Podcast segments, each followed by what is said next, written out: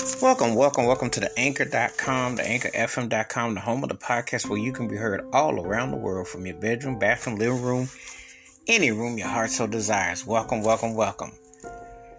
The artist that I'm going to feature here hmm, is one of the greatest all around entertainers ever. And I don't say that loosely and lightly because to really say this, you have to be all the way around. Like people will stop at the drop of a hat to hear you perform, to hear you do what you do. You have to have classic songs. You have to have a voice that's distinctive. You have to ha- you have to touch eras, backgrounds, etc.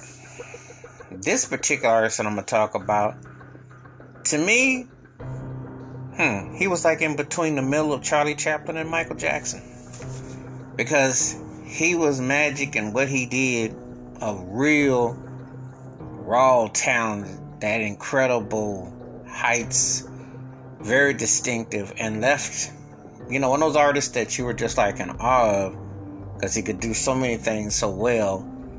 And he could, you know, he was like happening, but he's also a part of a happening clique as well. And yet you knew him, you know, it's like it's really amazing when I think about his skill set because he um, he just was really good at so much, and he just accelerated, and he definitely uh, lasted lasting impact, and more than just a variety show or just that. Because if you really took the time to digest what he did, you definitely were in awe. You definitely were impressed by where he was coming from and the mark he made as an artist and his impact. And the artist I am talking about is the one and only Sammy Davis Jr. Big time.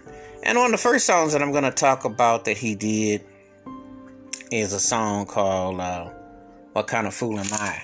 And one of the distinctive things about this song was his vocal range, which doesn't always get the same treatment or the acknowledgement as you would want it to have, you know, from some other artists. But I will tell you this he really showcased his range on this particular cut. I mean, it was really um, very distinctive, very moving, and you just could definitely feel where he was coming from, you know, and that's what you long to hear. You know, he was really reaching heights, and it was impactful. It was very touching, very, um, you know, it was it was it was a tone and a feel about it where you could just it was taking you on the place and that was that was amazing to hear up close. And so I really, and you know, really did this cut a whole lot. It's very distinctive, and it was the truth.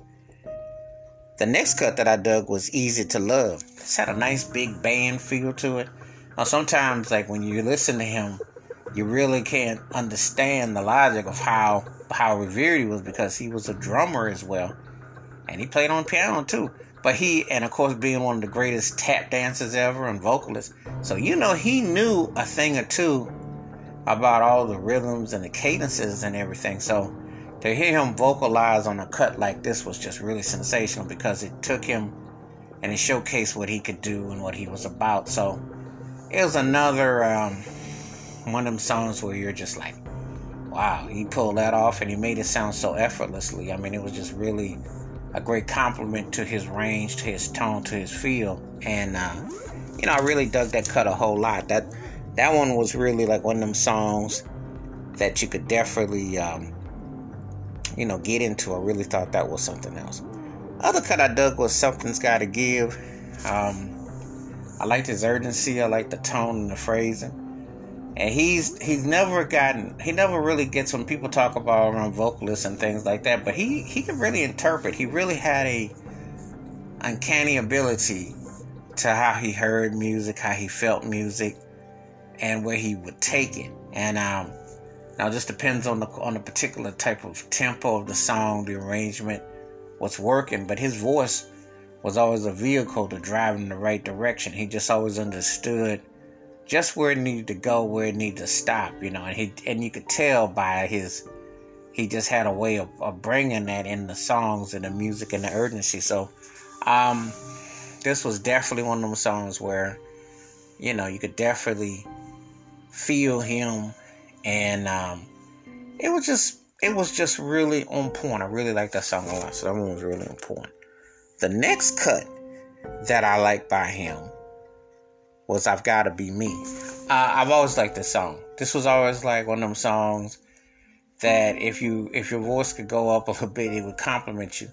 His went up really distinctive in this song. I like the range that he displayed in it, and it just it's almost like a fitting biographical song. Now later on, Michael Jackson covered this song with the Jackson Five, and it fit him too. But Sammy Davis Jr. was like, I'd say the right vehicle for this cut. Know, I really like the the, the vulnerability of it.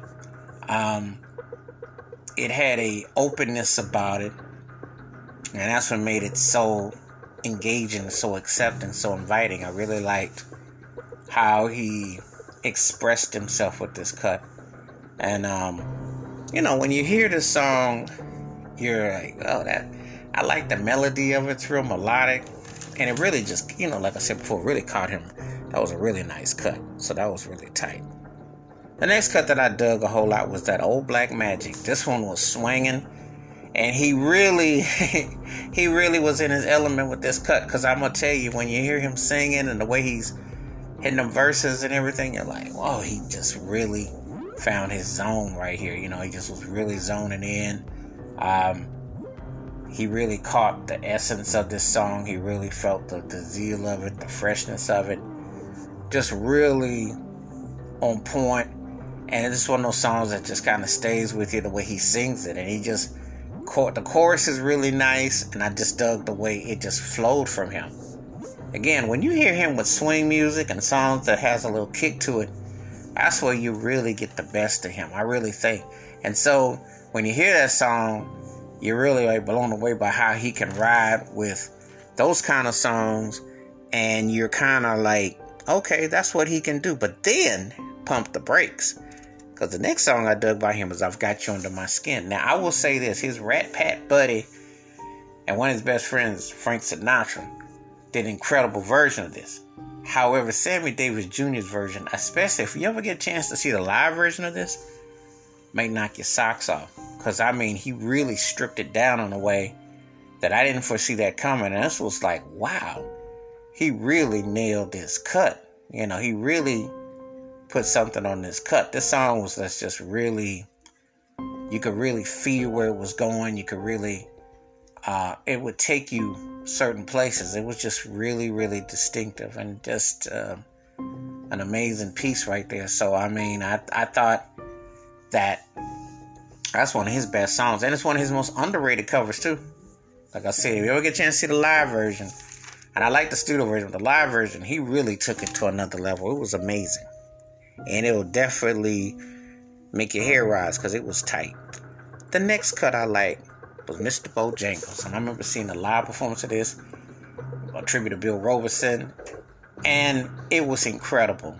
Um, you know, he hit the vocals, the, everything about this was just like wow, and it was magical when he performed, especially on stage. You see where Michael Jackson got a lot of inspiration from, but the way Sammy Davis Jr. performed this song, it's like the spirit had came to him. Like the angels had came to him said, We're gonna bless you with this performance because he really took it up a whole nother step, another notch.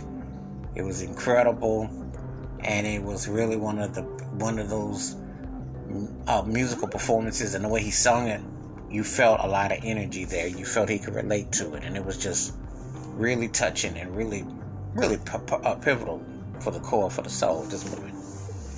The last song I want to talk about is a song that I loved as a kid, and um, it was a voicemail that I used actually back in the day, and it brought back so much sentiments and memories. Um, just one of those times when you hear this song, it just takes you to a certain period. It just has such an honesty and a vulnerability and so carefree, just amazing. That was the Candyman.